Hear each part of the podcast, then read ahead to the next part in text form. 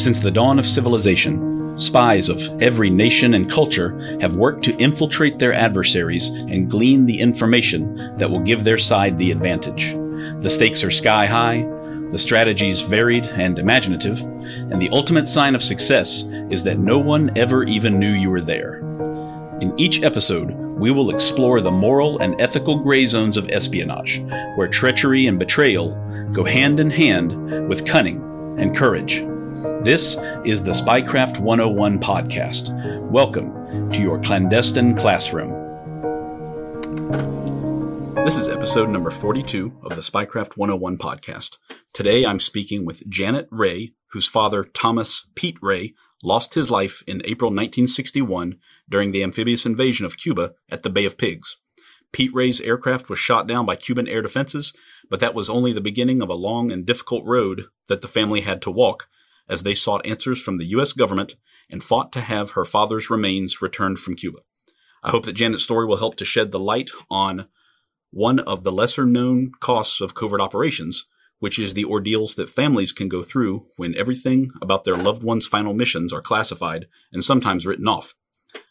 But before we get into Janet and her father's story, I want to let you all know about a new educational tool you're not going to want to miss. It's the Gray Man Briefing Classified.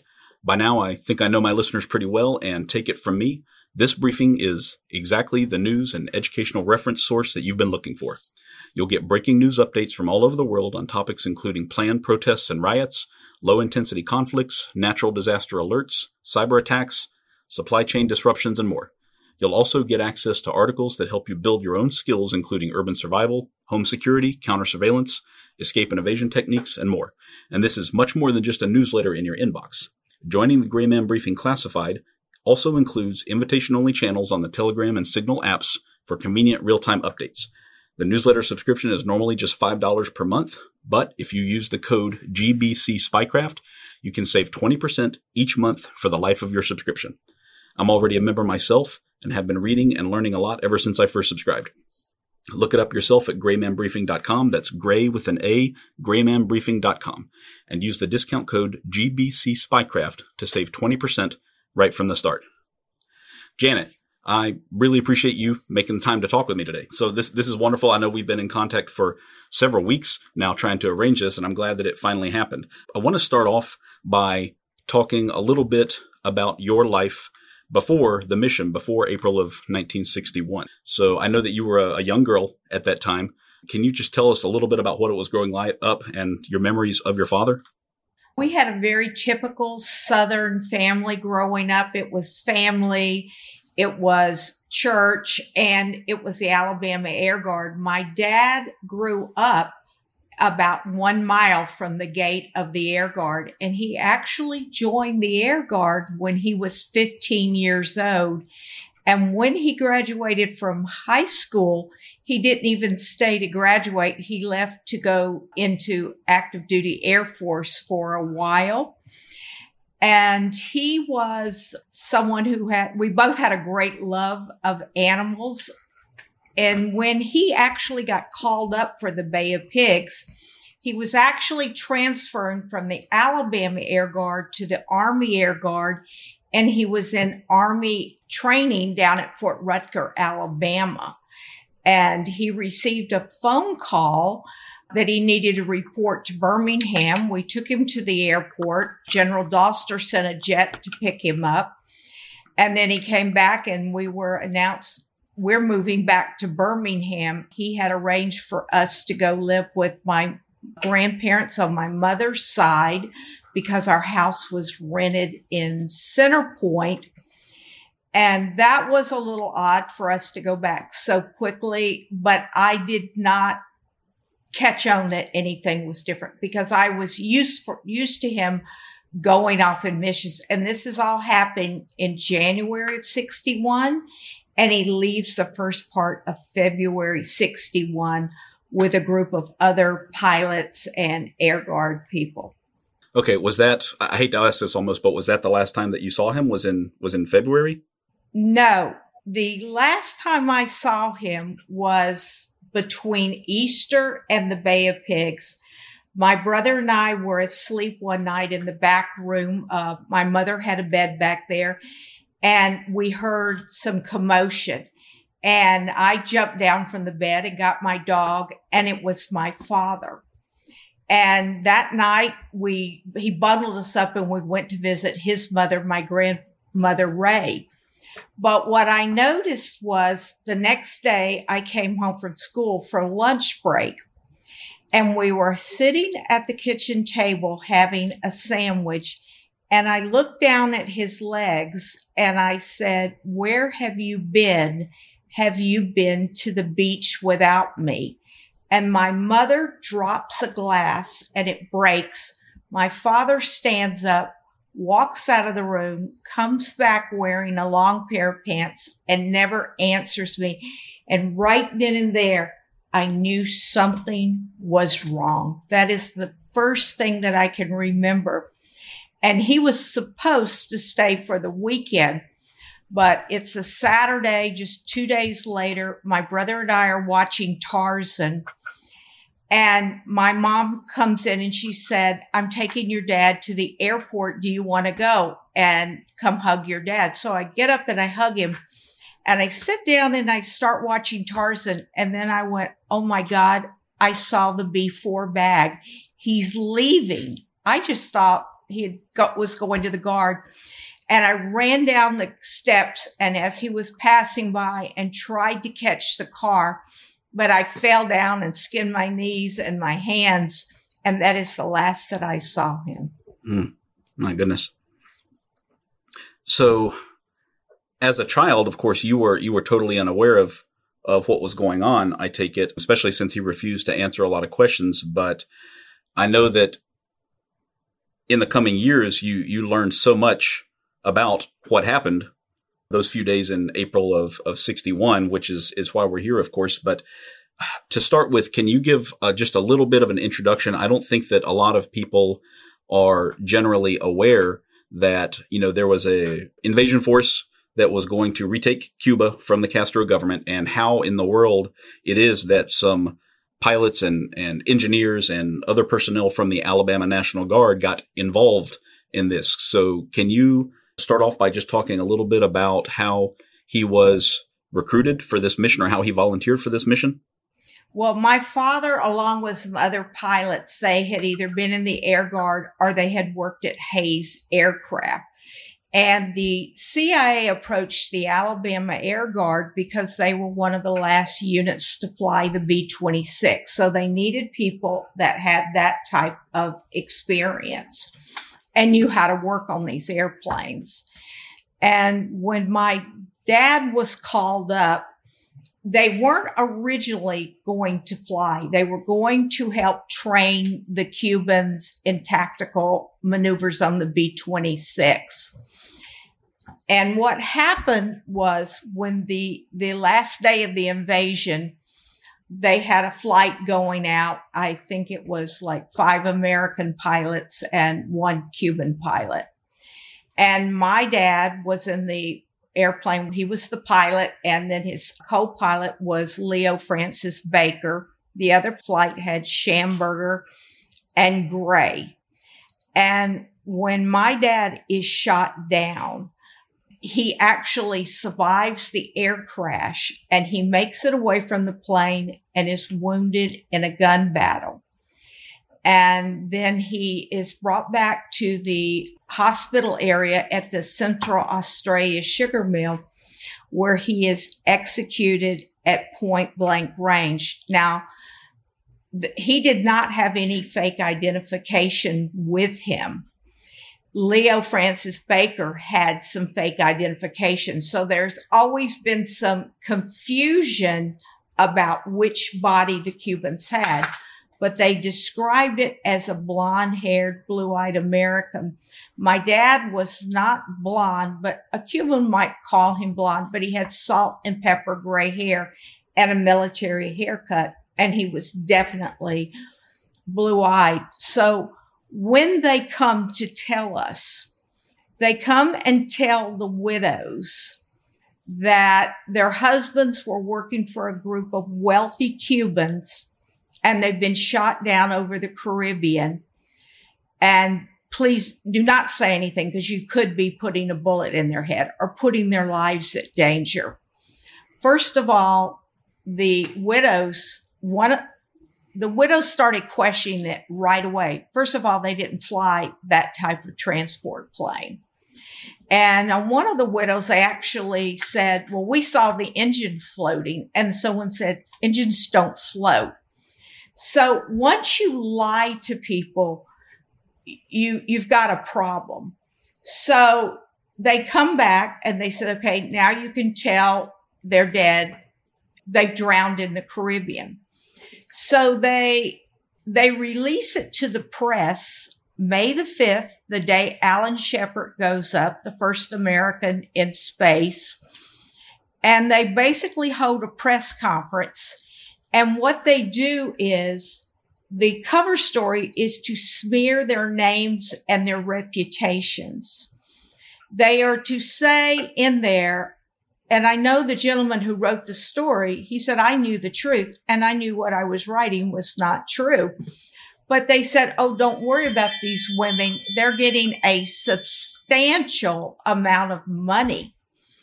And that was one way to throw them off. And they said, these men get, knew what they were getting into. They gambled with their lives and they lost. And it, I remember crying hysterically holding this paper, seeing my father's photo with the words nice nest egg. And this is not what these men were about. So not only did we lose someone we loved, our own government was betraying them and destroying their reputation. Quite different than how the brigade was handled. They were handled as heroes. Kennedy came down when they got out of prison in 62 and called them heroes, while his own men they were destroying and I was to find out later more about it. I went to interview Richard Bissell, who was head of covert ops at the CIA, Directorate of Plans. And Mr. Bissell shared with me something. He said, after it was over, I went to see the pre- president. And Bobby Kennedy was there like a chihuahua jumping up and down. And, you know, Bissell's very tall, not very coordinated, and Bobby Kennedy's very short. And he said the exact words, those American pilots had better GD well be dead or will have, my brother will have another Francis Gary Powers on his hand. And look what it will do to his reputation.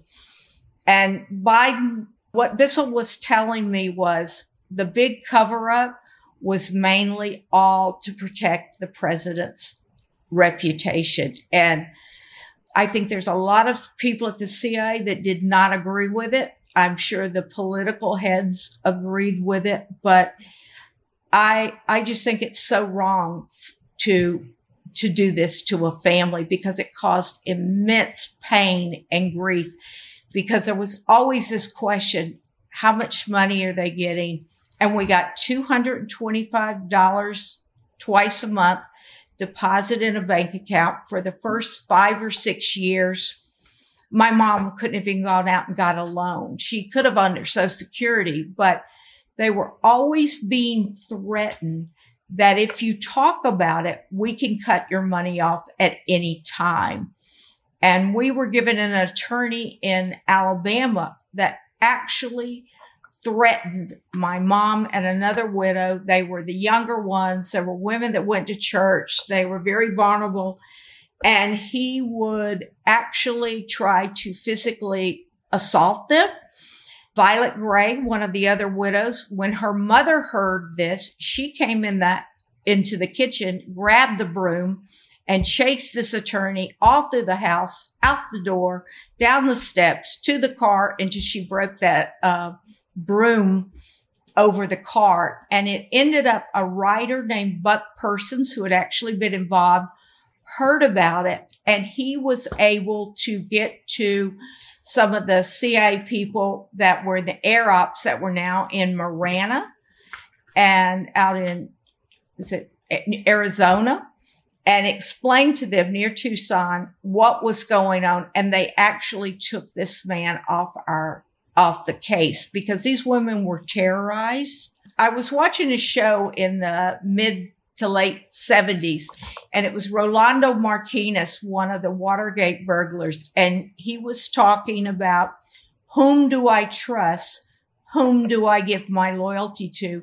And that's the way the widows felt then. They felt their phones were tapped.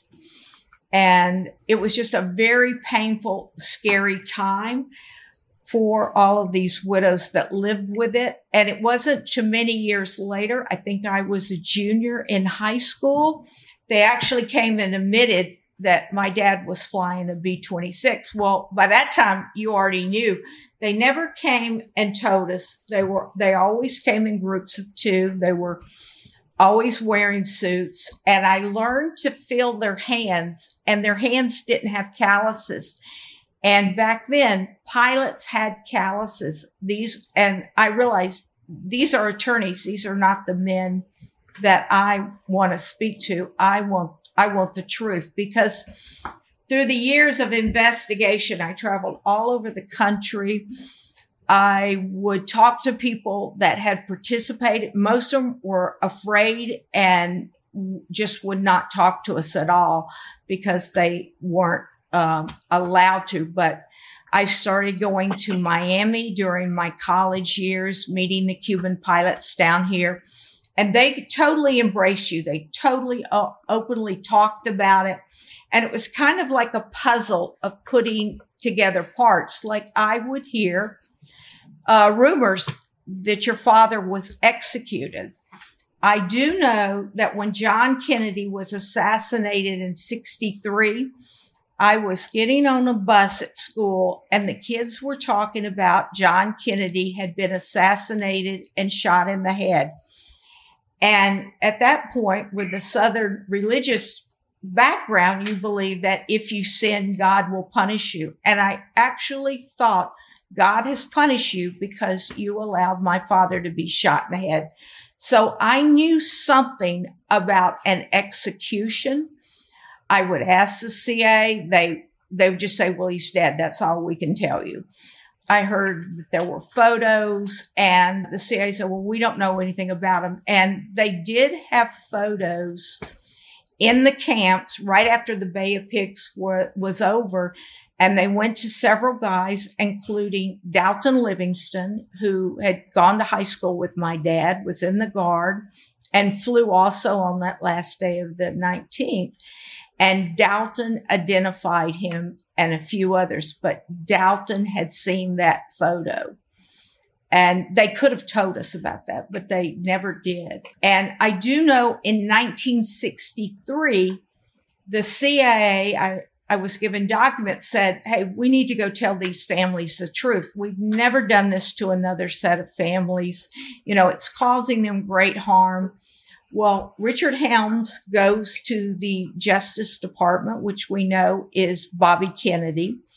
And this is about January of 63. And the answer is, well, we have no problem with you telling the families the truth, but it might affect the 64 election. So you can't do it. And that was just another reason why it was kept so secret. And I think Kennedy finally did have to come out and say, oh, these men died in service of their country. But that was just a political statement. Nothing changed in our lives. No one was allowed to tell us the truth. I mean, we even had neighbors that lived two or three doors down that after that day, I was a little girl. They would never talk to me. They would run from me. Uh, my mom's and my father's high school friends that knew could not talk to them. It was the same with Violet Gray. So there was a complete fear, but I do respect the CIA for wanting to try to tell us the truth. That I'm, I'm sure there were two camps in there. That was I cannot tell you the pain it caused for someone who loved his country and a daughter to see her father's name smeared that way and you don't know who to believe. I also began to hear that there were the photos and, you know, the CIA just kept denying it. And they even had a uh, plan, which I was given documentation to quiet the daughter's curiosity during my teens and early 20s. I think they hoped it would just go away. But I was bound and determined the more they tried to silence me, the more I knew there was more to the story of, of these men. And I do know that there was a description of my dad shown or his photo was shown very briefly on Cuban television. We've never find the documentation for it, but there were people who said it was shown. And the United States did not request him back. Even when the U 2 pilot, Rudolph Anderson, goes down in October 62, his body is put in the same morgue with my father, and he is brought home with honors. Kennedy even contacts the family, but it was not so with us.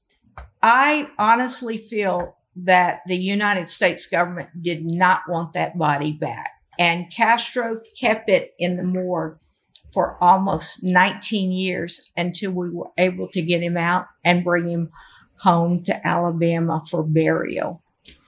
My gosh, Janet, you've been through so much. It's unbelievable. I'm still honestly kind of bowled over by what you said several minutes ago about Bobby Kennedy being quoted as saying that he hoped the pilot was dead. It's hard for me to imagine someone so disconnected from the, the, the sacrifices and the effort and only thinking about protecting his brother and protecting the administration that he would hope that, you know, a, a volunteer pilot like your father was actually dead, not just a uh, captured alive. Well, you know, Mr. Bissell shared with me that he was invited to go back to the White House to work after, you know, he had been dismissed from the CIA because he kept, he kept the story for the Kennedys. And he said, I just couldn't go back. And he said, one of the reasons I couldn't go back was because the way they, they, their attitude towards those Americans that died. And it greatly bothered him.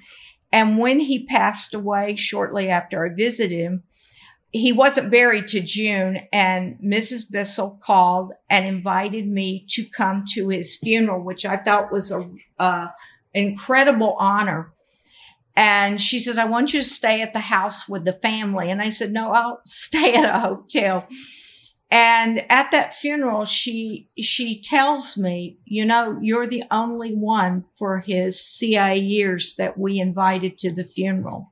Oh my gosh. And she said, because you didn't blame him and you allowed him to, be, to die at peace because that always weighted tremendously on him. So I thought that was very passing that, you know, I got to interview and talk with him at the very end. Well, yeah, that's that's an incredible opportunity, certainly, and uh, it sounds like he did what he could with his limited capabilities against the, the, the Kennedy administration. But that that whole cover up and the, the, way that all of that was handled is just such a terrible stain on the American reputation. Just the way that everything went was just it was just awful all around, honestly. And it really, but it does nothing to negate the courage and the sacrifice of all the people that were involved, the Cubans and the Americans and and everyone and the uh, families as well. Well, you know, when I was searching for my dad, I married and we ended up living overseas in Germany. And I had gotten a contact because I, I wrote for almost 10 years over 200 letters, mailgram, telegrams to the Cuban government. And it happened to be that in 1976, my, I'm at my great grandmother's funeral and she had always promised me when I'm gone, I will send someone to take you home. And my dad was her first grandchild. She had 11 children out of 12 that lived, and my grandmother had been the oldest. And she told me, she says, I don't want you to listen to any of those other people. Don't listen to the CIA. You fight for your dad, and you will find him and you'll bring him home. And I was so alone at her funeral. I thought, here's one person that didn't feel sorry for me, that just said, keep doing what you're doing. And my cousin Tom Bailey, my dad's first cousin. He was 13 years old, and my dad was very close to him. In fact, he gave him his first set of wings to Tom. And he walked up to me and he said, I hear you've been looking for your dad. Could I help you and join? And I said, yes. And unknown to me, he was an editor at the Birmingham News. And he mm-hmm. brought in something I lacked. He understood government. He had the power of the written word through the paper. And about not too long after this, I'm in Germany one night. My husband's deployed to Zaragoza, Spain at F4s. And someone pounds on my door like two or three in the morning. And where we live is very remote, Hahn Air Force Air Base. And I see a note taped to the door. I run outside. I'm in my pajamas or gown. I'm wandering around and you could have heard a pin drop. I knew whoever it was was still there. And I said, where are you? Who are you? And there was one street light that I made it up to. And it said, you are to fly home to Washington, DC. You are to call the Czechoslovakian embassy. Ask for this man. They will be very rude to you and they will call you back. And that's all I needed. I ran home. I grabbed a backpack. I called a girlfriend and said, you got to get me up to the air base up at Rhein-Main. I've got to catch a hop back to the States. There was a C-141 that was about ready to take off and they called them up. They told the pilot, Hey, this is what we've got here. And the co-pilot said there were Americans who died in Bay of Pigs. Get her out here. So they took me out there, follow me truck, and I came back. And so after we took off, they called me up and they said, what's going on? And I'm telling them and they said, do you even have any money? I did not even have a cent to my name. Hmm. so, and I got my first credit card. So the crew takes me up money. And so I went to Washington and I went to meet with Senator John Sparkman. He was head of the Foreign Relations Committee from, and he was from Alabama. And Sparkman and his aide, Steve Miller, they were saying, well, you can't go. This, you cannot go to Cuban intersection. You can't call, you know, the Czechoslovakian embassy. And then his uh, secretary, Octa Watson, she interrupted and she said, John, I suggest you support her because she's going no matter what you say. And I'm about 20, 21. And he goes, are you going to go to the embassy, uh, call the Cubans? And I said, Oh, yes, I am. And he said, Well, then I guess I've got to put my support behind you. And I told him also I had heard rumors of CIA medals. And he said, get, get the director of the CIA on the phone now. And he says, he's talking to the director and he said, my office will be available at four o'clock and I expect if there are any medals or award, they are awarded and get your agents here, get someone here now. Well, they called and then we met at six o'clock at the hotel bar at the hotel I was staying at. But I went and met with the Cubans at the Cuban intersection. Clemente Soriano Perez was who I met with. I was very, you know, this is what I want to know. And at one point, the Cubans sent me back saying, well, we can't find a, a body. And uh, the State Department said, well, they can't find a body. And I, I sent a, a mailgram back saying, I don't care if you can't find a body. If I have to come to Cuba and dig up every single grave there is, I'm going to find my father. Now find where is he? And, and at one point they, they kept, Castro had said he would release the body. He told a uh, writer, Peter Wyden, that he had the body of an American pilot and he gives some photos, but the photos are mixed up. My dad is laid as Baker and vice versa, and they're actually wrong in Peter Wyden's book if you look at them. And hmm. I asked Wyden, I said, I want to see these photos. He says, well, you can't see them. They're already at the publisher. And I, I, I was so infuriated. I called the CIA. I said, Peter Wyden's got photos and they're already at the publisher and they're going to come out in a book. And I asked Peter Wyden, I said, before you release this book, my mom is want is going to want to see these photos and you need to let me know so I can come home from Germany and be with my mom and my grandmother Ray because this is going to be very traumatic with them. needless to say, Wyden sent me the photos in advance, so I had them, but my mom or my grandmother had not seen them. And I, he, unknown to us, he has them, ex, the book expressed to, to my mother. She's living in Selma at the time. She becomes so upset, they rush her to the hospital.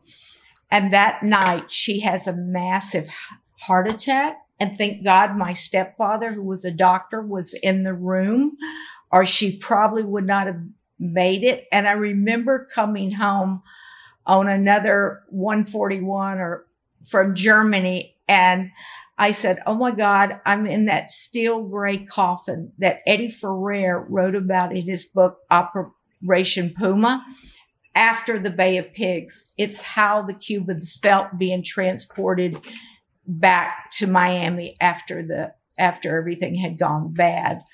Mm-hmm. But it was it it just kept if they would have just been honest all along, told us the facts and by the way, they were awarded Stars on the Wall and the Intelligence Cross in 1973, but we are not giving them until March of 1978. And we're told, don't talk about and tell anybody about these. And I don't think they actually, at, at the CIA headquarters, there's the stars and there's Book of Honor. I don't think they actually, I think it was 1998 before they entered the four Alabama pilots into the Book of Honor. The fifth American, Nels L. Benson, had been entered in there many years before. And that, you know, that helped me to track down his family and, and let them know they didn't, Nels L. Benson's family knew nothing about any medals or anything. Oh well, so Neville Vinson, you said Nels L. Benson. Ah, ah. Can you t- tell me about him a little bit? I don't know much about him. Okay, Nels L. Benson. I always knew as a child I would hear rumors of a fifth American, but I never could put it together. And it was in a I looked for I tried to find out who what family, but when I went to the CIA, I think it's in 1996 I saw the name Nels L. Benson and I said, that's the fifth American. Well, I still could not find his family because he had a name Laverne was for the L and they called him Uncle Laverne. And one night playing on after looking, I find this is in the mid to like 2006 or seven. I found a nephew, I think, and I write to him. I said, Did you have a relative who died in May of 61 from burns? And I explained who I was, and he, we wrote back through Ancestry, and I, we started talking, and he, Nels L. Benson never had any children. He had been OSS parachuted behind German lines in Yugoslavia. And by the way, in Ancestry, he was listed as working for the Postal Service. That is hmm. not who he worked for. but I explained to him, I said, Do you know he has a star on the wall and everything like that? And so his Nels' sister was still alive and nieces and nephews, and they went to the CIA and for the first time and learned about his history. And, and that made me feel really good that we were able to help someone else find a little bit of their history because I wish someone would have been there to do this for me. Oh, I can imagine. It sounds like you had to put so much work into just getting the the facts of something that happened years and then later decades ago. And it's just, I, I mean, I understand the, the need for operational security, but at, at some point, especially after a, a number of years have passed and the story is widely known, you should really be clear with the family, if only to spare them a lot of heartache and and kind of honor the service of their their family member. But I, it's it's clear that that's not always what happens. No, it's not. And I tell you, my cousin Tom Bailey was instrumental. After Sparkman leaves office, Hal Heflin comes in, Senator Hal Heflin. And I flew back, met with him. He goes, Oh, yes, yes. I'll. Well, first of all, he wouldn't see me. And I said, Well, that's okay. I'm going to sit on this couch all day long, every day until he sees me. So finally, at the end of the first day, I think he finally committed to see me. Well, it just happens to be things are slowing down. I'm in Germany, so my, it is my cousin Tom Bailey that's calling calling Washington all the time. And Tom calls up there and gets a staffer either goes to visit and the staffer just kind of says to Tom, well, the senator's not doing anything. He said he thinks that girl is crazy if she thinks she's going to find a body from war 18 years ago. And my cousin, who works for the largest paper in Alabama, just politely says, Yep, that's my cousin Janet for you.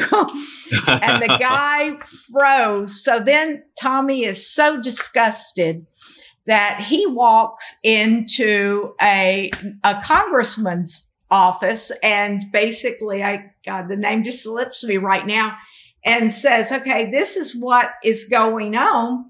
And the guy said, "Okay, I'm going to call Jeanine Mann who's working for the House Foreign Relations Committee and she's going to come over here." And when Jean Mann got a hold of that, oh, it was Senator Buchanan, I mean Congressman Buchanan, I'm sorry. And Janine Mann just took the bull by the horns and boy, she just got in there and started fighting with him. But we were, when Castro had told Wyden that he would release the body, he kept coming up with these demands. And we were having, okay, we were trying to get the body identified. Well, we couldn't find good fingerprints. The CIA didn't have good fingerprints. So finally the air guard steps in and they said, Oh, we've got good fingerprints. Don't worry. And also I had some dental impressions from when my dad was in, uh, high school he had knocked he had knocked a tooth out due to during a football game but the truth was his brother got in a fight with the opposing team and he went in to join to help his brother. But his dentist still had all the dental records. So Tommy goes down and gets the dental records. I've got the other dental records. I do not trust the U.S. government. So I am sending these dental records and by all different means to Cuba. So this the identification happens in September of 69. And the minute he's identified, we had a lot of people who just, and even my own family just thought I was out there. I wasn't, you know, I, I got to where I didn't even tell them anything because they would, you know, it would cause trouble. And uh, then the media grabs a hold of it. Tom and I and my grandmother are invited to go to Good Morning America. Tom is the voice of reason and my grandmother and I, my grandmother Ray, my father's mother, we're on the television there. And it was very funny. I fly back from Germany and I walk into my hotel, the St. Moritz. I put my stuff down and immediately the phone is ringing and it's the CIA on the phone. And they're like, well, we had a contact person. And he says, well, we hear you're, the director and I hear you're going on Good Morning America tomorrow. And basically they just wanted to let me know that they would be watching and that this gentleman goes out of a country under assumed names and aliases and that he was canceled from going and they'll be watching me on television. But by that point, I didn't care. And they said, and I said, you are not my enemy. You just need to tell me the truth. And that was, they would always, you know, they were always very nice. You shouldn't do this. This is upsetting people. Why do you bring this up? And I remember asking the person, I said, do you have a father? And he goes, yes. And I go, well, go back and tell the director and everybody, do I tell you what you can and what you can't do? With your own father. And I said, just because you've forgotten your code of loyalty does not give me the right to do the same. And I'm going to find him and I'm going to bring him home with honor. But when the notoriety came, all of a sudden we had other family members who had been ridiculing me and you know, wanting this to go away because it did upset people. You know, they were always for it. Just the thought of him being kept in a morgue for almost 19 years was too much for them to bear. But I had been telling them they've got a body, they have a body. But then it became, I felt like I, I felt like there was always a war between Fidel Castro and I, and he, he was trying to draw me into his web. And once he said, I'll release the body, and he had told Peter Wyden, go and find the daughter of the American pilot and tell her I have the body and I will release him. Well, Castro kept coming up with demands. The United States government had to at request him back. The U.S. government said, well, we don't know if we can. And I said, well, yes, you can. Or I'll start naming some names of some very high level people that were there. And I'm sure they will help you request them back. It, it wasn't that I was threatening the agency. It was that I had just reached the point of you've known the truth the whole time and you mm didn't have to destroy his reputation. You could have brought him home. And at one point, the Cuban government said, we want uh, $36,000 storage charges. It was passed to Jeanine Mann. And the U.S the State Department, the CIA called me. They said, well, we'll explain that you don't have that type of money. And I said, that's not the point. I'm going to answer. And they said, oh, no, we'll answer. I said, no, I will answer. So I went up to the base. We had a Bundespost there, the German post office, and I sent a mailgram to Fidel Castro. And I said, I refuse to dishonor my father by paying a ransom. If you continue with this demand, I will take it to the world press and let them sit in judgment to you. Because no matter how much I wanted him home, I was not going to betray what he stood for. And they did drop that demand. There was a little bit of money paid just for the coffin and the preparation to send back to Alabama. He came home in December of 79 but there was how to, I don't know how to say this in a polite way is the men with the calluses on their hand, the people that do the covert operations, the men that put their lives on the hand, they are a hundred percent American. But it's when you get those people at the top that are playing politics and CYAing for a president who I think actually betrayed the invasion. He used it. Kennedy used this to get elected by saying Nixon and Eisenhower were soft on Cuba when he knew there was an invasion being planned and he couldn't do anything. Even Bissell told me there was a buildup between the election in November and Kennedy coming into power, the, the whole mission plan because he had even led Bissell to believe we were going to do more.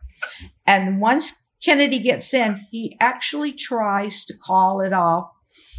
And they go to Frank Egan and they go to the American pilots. Okay, you've got relationship with the air and the ground forces of the brigade. Can you persuade them? And Egan said, nobody's going to persuade them. And they'll come back and talk. I'll even come back and talk. And they went to the air division and the Connie Segrist was telling me this. And he said, well, we're going to have to follow Garth Thorsrud, who was the commander at the time, orders, but there was a point to where they did try to call it off, but it, it was at a point to where everyone would have call, came back and spoken. So instead of calling it off, they at the last minute keep downsizing it. And people talk about how the ships were loaded. It wasn't done right. No, the key to the whole invasion was to controlling the airspace. Those ships were never even supposed to get near Cuba until every single aircraft was taken out. And we could have, if they would allow the original 16 bombers to go on the 15th and wave after wave. So when these men landed in the morning of the 17th, there would have been no aircraft to take them out. Yeah, I've I've heard something similar to that in the past that it was the the air power pulled at the last minute was the the deciding factor in the invasion failing and is that as I understand it that's part of what led your father and the other National Guard pilots to actually go up because as I understand it, Janet, they were just going to be advisors and trainers far, far away from the actual site of the invasion. And then they had to go up because the Cuban pilots were flying so many missions and, and so tired and stressed out. Is that about accurate? Yes. What was happening was the Cuban pilots is air crews need to rest and they never could get these guys the rest because they never knew if they were to take off or not take off. So they've lost a tremendous amount of pilots. On the afternoon of the 18th, there was a sixth flight that went in. The lead one was flew, flown by uh, SIG. The second one was Doug Price. Connie Segrest was the first one. I called him Sig. They went in on the 18th. Then the morning of the 19th is my dad and then went in. But I, I do want to know that they had become brothers. And at one point, Sig and Doug, when they saw what was happening, and Sig even says this about when they were canceling the airstrikes and no one could figure out what was going on. He said, it was like working for a traitor, but we did not know who the traitor was. Mm. And they could not abandon the brigade. So all of the American pilots said, we'll fly, we'll go. And that's why my dad went out on the first wave. He was a, a lone airplane going up flight, going up to the sugar mill. He was patrol that road. And then there were Riley Shamburger and uh, Joe Shannon were out at the uh, Bay of Pigs, and or and then there was others that went in. Livingston and Dodo Goodwin went in further to fight, and there was a second wave coming behind them, which Sig and Doug were in, and some other Americans. And they were told, if you don't hear from the first, first wave of pilots at this point, turn around and come back because they didn't make it. And they, that last six ship coming in turns around and goes back because they cannot make contact with mm. the first guys. Now, Dodo Goodwin did make it back. Uh, and Livingston did make it back. Dodo had a rocket hanging from the bottom of his plane. So they had a little emergency that he had to land with this hanging rocket. They evacuated everything except a fire crew by Bill Gray, who went to school with my dad also. But he landed and that rocket did not go off. Gonzalo Herrera had also flown the last day of the mission. He made it back and Gonzalo was one of the ones that the guy who worked on the sheet metal would say, uh, Charles Yates would say, we didn't have much to do, but whenever Gonzalo Herrera came back, that plane was full of bullet holes. The other ones that flew Cubans courageously was Rene Garcia, Gustavo Ponzoa. And I became very close to these men and the other people involved in the Bay of Pigs. I interviewed all the people just about in the air division. Stanley Beerli, George Gaines. I went to see Jake Esterline. I was always looking for the rest of the story, the Paul Harvey, the story that made it come alive. Uh, and then I would also share this with the other family members that were there at the time. So that's wonderful. That's wonderful. That's a huge amount of work, but it's you've you've shined such a light on on so many of these important details for the people that remain behind. So that's wonderful. Well, you know these Cubans. Uh, after the Bay of Pigs, a lot of the Cuban pilots went to the Congo, and they're they kind of formed a squadron called Makasi. There was an air division, a ground division, and a navy. And Gonzalo Ponzoa came to me and he said, I have the last photo of a gentleman named John Merriman. Can you find his family? He had three boys. Well, it took me a while and I finally found the family of John Merriman. They were also out at Marana and John Merriman had been in a flight with Poopy Varilla and his plane had crashed. He had some kind of oil problem and it crashed. And then a few days later, the friendly natives brought you, brought him out and he ends up dying on the way back to the United States. He has an aneurysm in the Azores, but he said, can you find this family? Well, it, I found the family and the widow Val and the son John came to Miami to speak for the first time to hear the story exactly how John Merriman died. And it wasn't too much longer that the CIA awarded them uh, a star on the wall and medals, and they were able to see the truth. So, you know, good can come from tragedy. And I will say this no one affected from the Bay of Pigs escapes without scars, but it's the difference in what you do with those scars. And like I look at the other children, Leo Baker's daughter, Teresa, was just incredible. I think she was, I was six at the time and she was 11. And he told her, the last thing he told her was, you know, brush your teeth and go to mass. And she, it was her tremendous faith that saved her.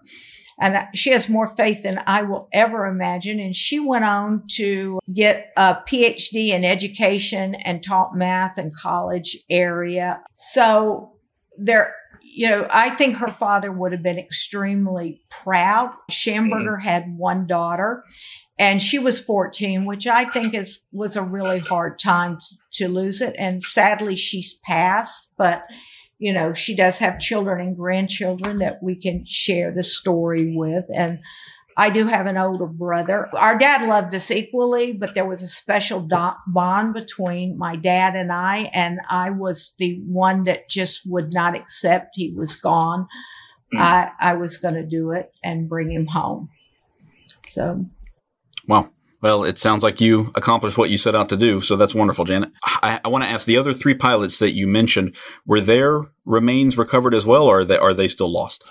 No, Riley Shamburger and Wade Gray went into the ocean, never been recovered. Leo Baker, he would, he tanned easy and had curly hair. He would have looked like a, a Cuban.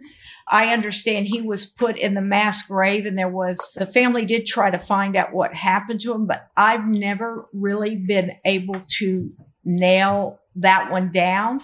There were two Bay of Pigs pilots who bombed Cuba, landed at Boca Chica, were sent out very late at night, and they disappeared. They had overshot the runway. They're 25, 26 years old. They're tired. They're exhausted and they crash up in the northern mountains of Nicaragua near the town of San Jose de Bocay. It ends up that the CIA goes there and they just decide we're going to cover it all up because the brigade is still in prison. And that family asked me to help them. And there was a team of us from the uh, brigade that we worked on this. We, I, we finally went to Nicaragua. We found part of the airplane parts. We brought it back and I spoke to the Army recovery team out of Hawaii and said, will you go in and get it? And they go, well, someone's got to fund it. You got to get the CIA on board. Well, the CIA would not get on board.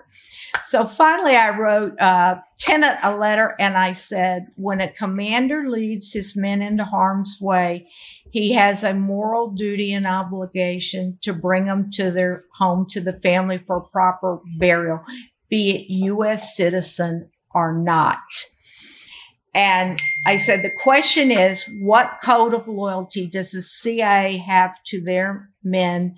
Because if you don't give loyalty in return, you will never get it, no matter how much you pay, you pay someone. And then I got this call back from the CIA. They go, okay, no more mules for you because it wasn't a remote area. We're sending you in in Black Hawk helicopters. We just got, we got to send you some stuff for you to review. And I actually went there with the U.S. Army team. It was the first mission that the CIA has ever funded.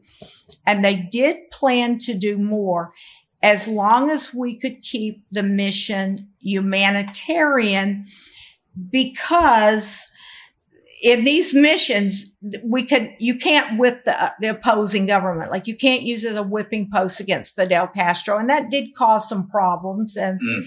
I spoke to the families and we agreed no matter what we found, we were going to bury them together because if you don't know what part belongs, it can't be buried.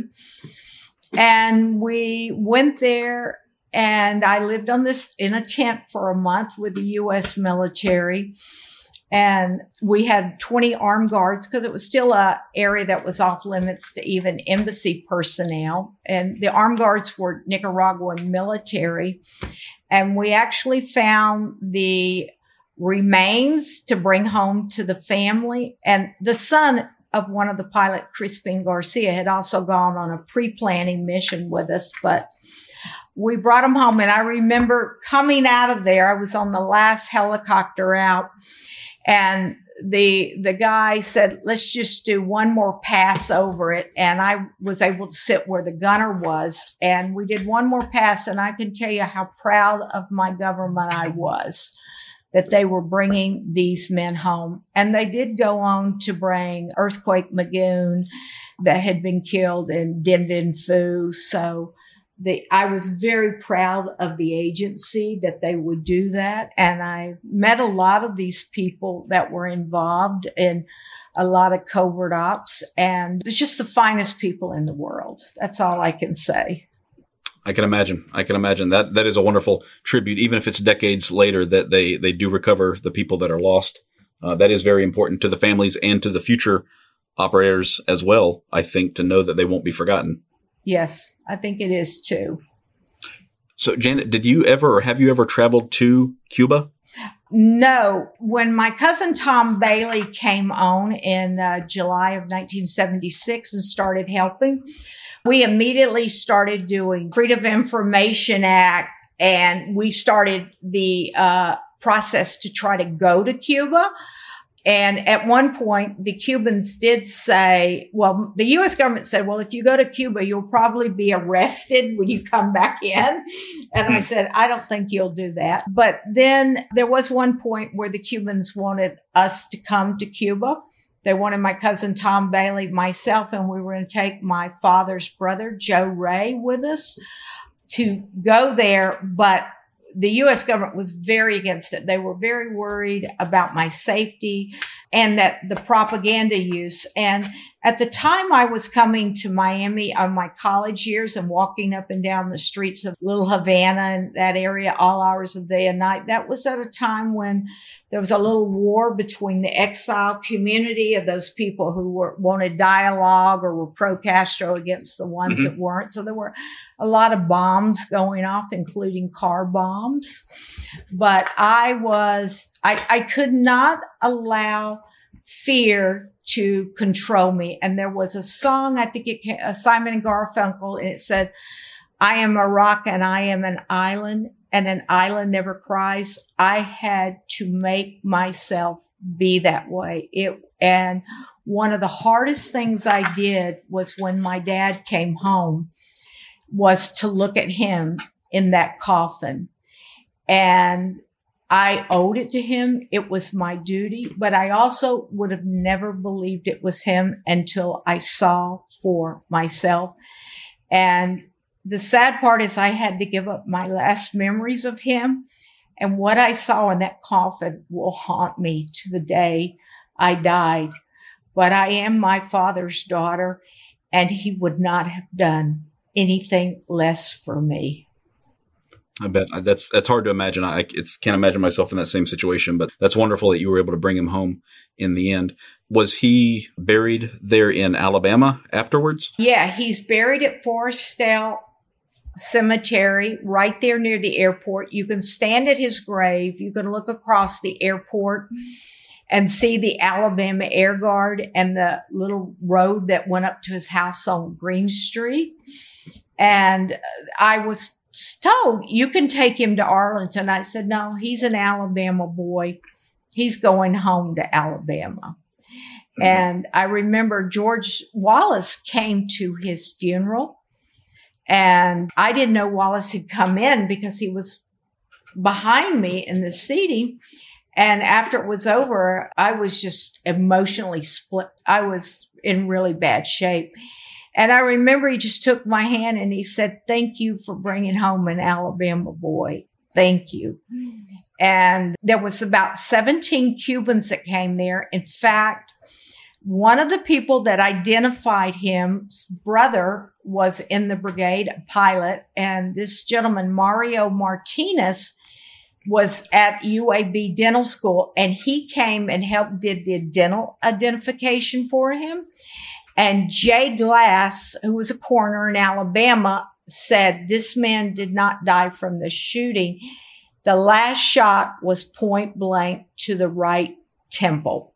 Hmm. He was basically executed and you can see the star pattern in the gun, the burns that were on the body. And so there was a lot of tremendous help from behind the scenes. In fact, when Mario Martinez died, he, in his obituary, that that was one of the greatest things that he ever did in his life was to identify an American who had given his life for Cuba's freedom. Hmm. hmm. That's poignant. I can imagine. So, is there a does the Alabama National Guard memorialize him in any way? Is do they have a a building named after him or any of the other pilots? Anything well, like that? Every year on the anniversary of his death of April the 19th, they hold a, a service for him at the at his grave. And this year I've been at, asked to come back by the 117th wing of the Alabama Air Guard and the Southern Museum of Flight. And I'm actually going home to Birmingham to talk to a group about the effects on the family and the mission to bring him home. Family members of all four men are coming back. Some of the family members of other men are going to also be there as along with the coroner, Jay Glass and Mario Martinez's daughter is coming back and we have nieces and nephews. So it's going to be quite an emotional time. And I've always regretted we could not bring them all back. But, you know, you just have to do the best you can to do that. Well, you've certainly done the best you could and you had some amazing results there, Janet. So that's, that's really something to be proud of. I attended last year I attended the 60th anniversary ceremony at Tamiami, so I've I've seen your your father's photo and I've seen that B26 that is on display there. Um, I don't know if you were there as well. I don't think I. I, I was there. I was okay. uh, standing up with uh, a group of about five or six other pilots, mm-hmm. children, We've all become extremely close. Some of these, some of the guys lost their fathers in the Congo, but they also flew in the uh, Bay of Pigs. So I was with them. But it, for me, it, I like to hear the individual stories. I like to sit in a small room with three or four guys and then their memory starts pinging. Recently, I've gotten in touch with Dalton Livingston's widow and sadly, he dies in 1975 while flying a CIA plane. And Dalton's Livingston's wife had actually been at my mother's house the day she found out. She said, but then your uncle appeared and I knew there was some kind of family situation going on. But like down here, like the brigade, there will be this Saturday, there will be an event at Tamiami. Then later on Sunday, they will, the 17th, they will read the names. I'm going to be reading the names of the four American and adding the fifth one, Nels L. Benson, because I would like to see him added to the monument because he was there involved in that. But we're losing a lot of people. I think in the last 14 months or 15, I think I've gone to over 30 something funerals. Brigade members are either covert ops in the uh, Congo, but, and we actually won that one. so, right, right. But it, it, it's very meaningful to be with them, but also they became my lifelong friends. And it's like so painful because I'm losing them now. And every once in a while, I'll hear one of their children speaking and I go, Oh my God, that is their dad. That is their mm-hmm. dad's voice. Rene Garcia is one of those. It's just incredible to hear these guys, to see what came from their fathers down through them and their beliefs. And all of them are very, very patriotic.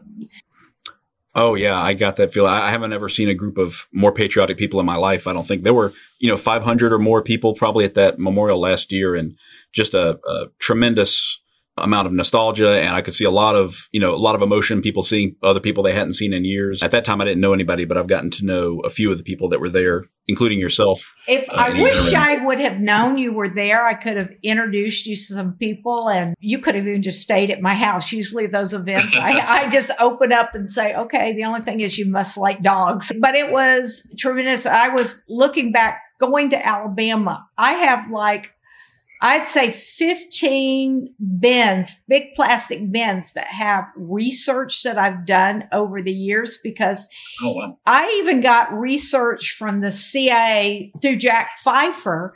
And it, he goes, you know, this is still classified, so you can't give it out. So I'd say, okay. So one time I was in Birmingham, Alabama, and there was a CIA guy there, and he said, you know, that information you have is still classified. And I go, well, don't worry. I bought a stamp and declassified it.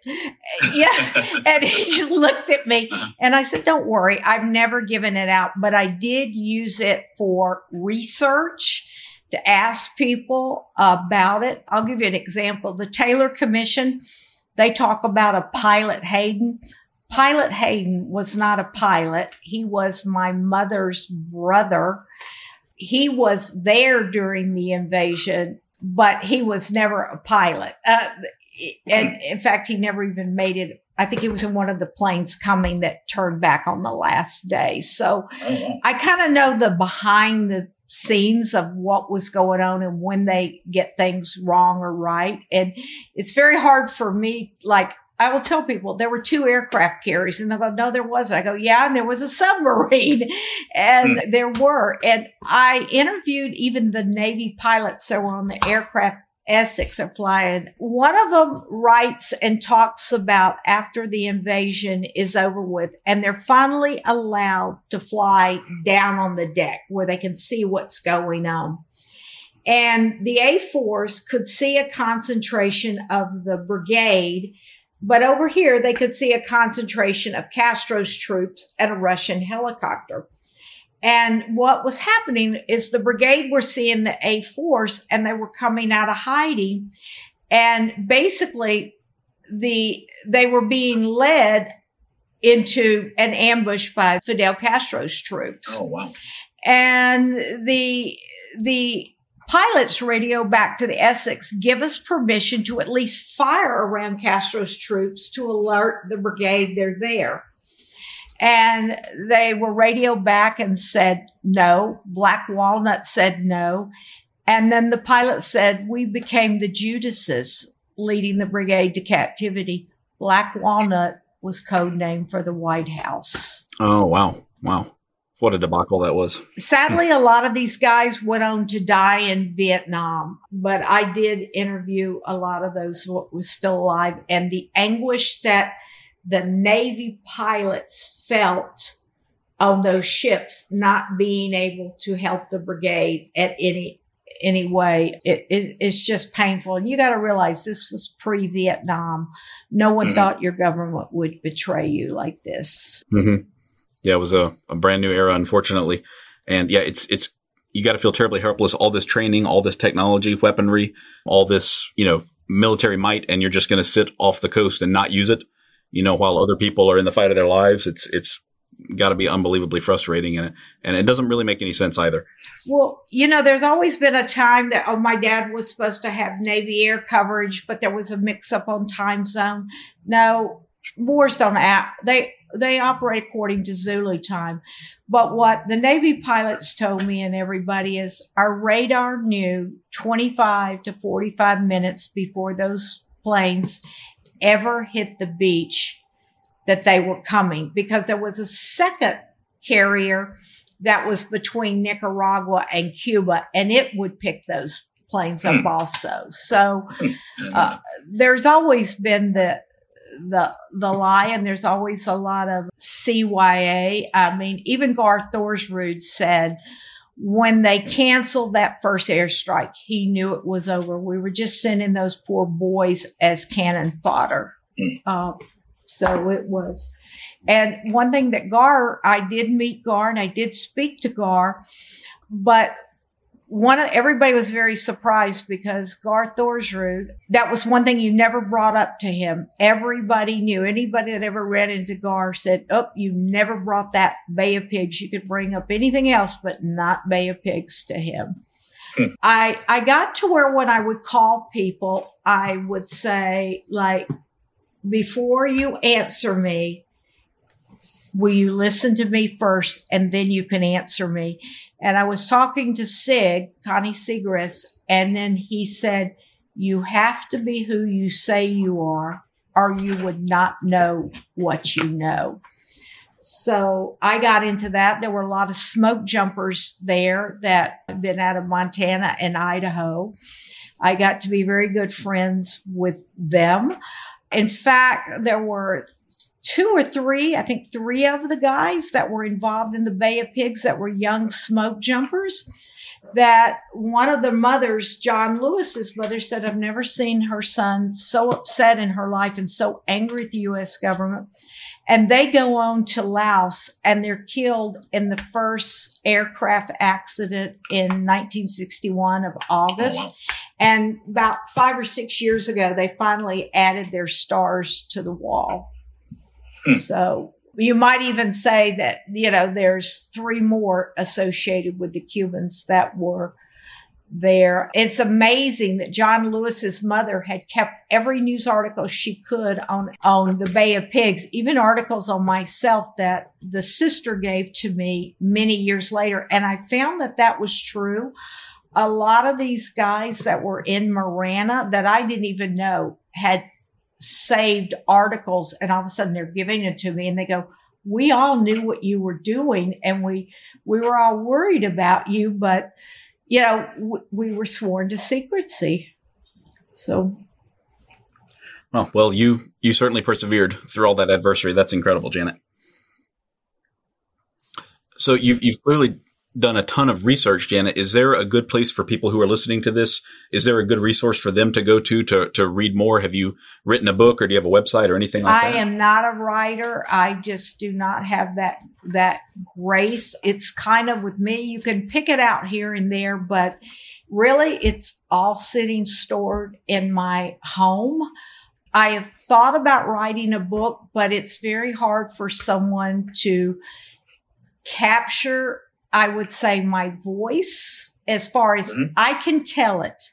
I can tell it and give you all the everything down. It's just putting it together. And I think a lot of it is because after my dad was killed, I was in first grade and I went back to school and the, I sat down at my desk and the teacher said, write your name.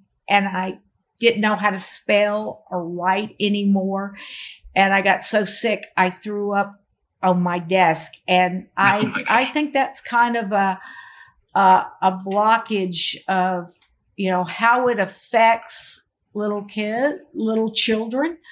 Mm-hmm. I really think that goes back because I've looked at my handwriting before that date and after that date, and there's no comparison. It's it's something there. Yes, I can tell it. Yes, I can give the dates and, you know, sometimes I might have to look them up, but it's all here. And I've always believed that when you walk through the fires of hell, a tragedy, and you survive, you should share it with other people because what I did with my tragedy, whenever I was feeling down, I would look to someone who suffered far more than I did. And that was what helped with the Cubans.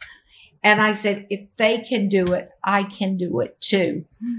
And, you know, I, I kind of lost my faith in God because he, he just wasn't answering. And I got to where I would watch westerns like John Wayne, and these were my heroes. Kirk Douglas, the, these were the people that I looked up to, and like I got the movie The Searchers. I understood that that drive that you go through in times because I was very good at, you know, keeping my grades up at school, living a normal life, you know, I had to stay focused. I never did drugs or anything like that. I did party a little bit with a, in college and stuff, but I always said nothing can ever distract from this mission. And I think it really kept me very centered. I noticed in when I was in junior high, they there was a quote that I would be the first person getting on a plane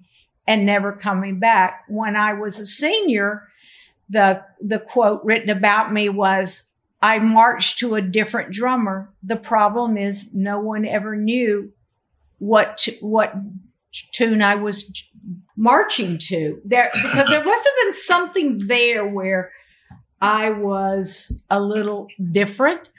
I got to where I wouldn't tell my mom anything hardly or family because my mom would go and tell the CA, even though she was afraid of them, she got along very well with them. And I do respect them.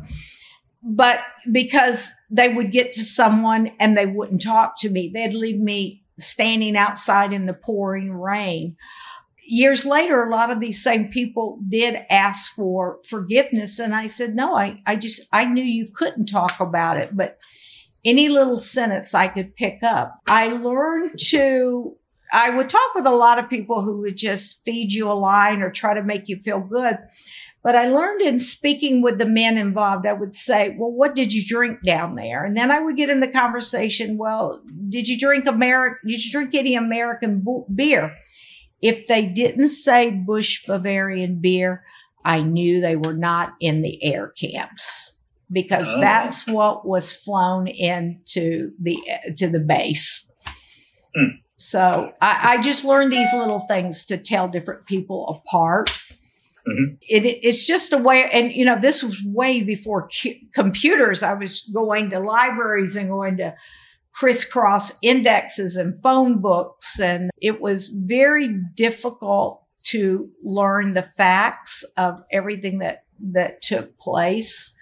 And I even afterwards, I even tracked down the man who had actually seen my dad's body, several of them one guy he worked for another morgue, but he would go to the Havana morgue and he would see the body. And the Cubans were like, why are we keeping this American body along? You know, it takes money because, you know, when you lose power, it, but not always did they keep it refrigerated. Uh, they had some problems, but I even tracked down the men who were there when the day my dad was executed.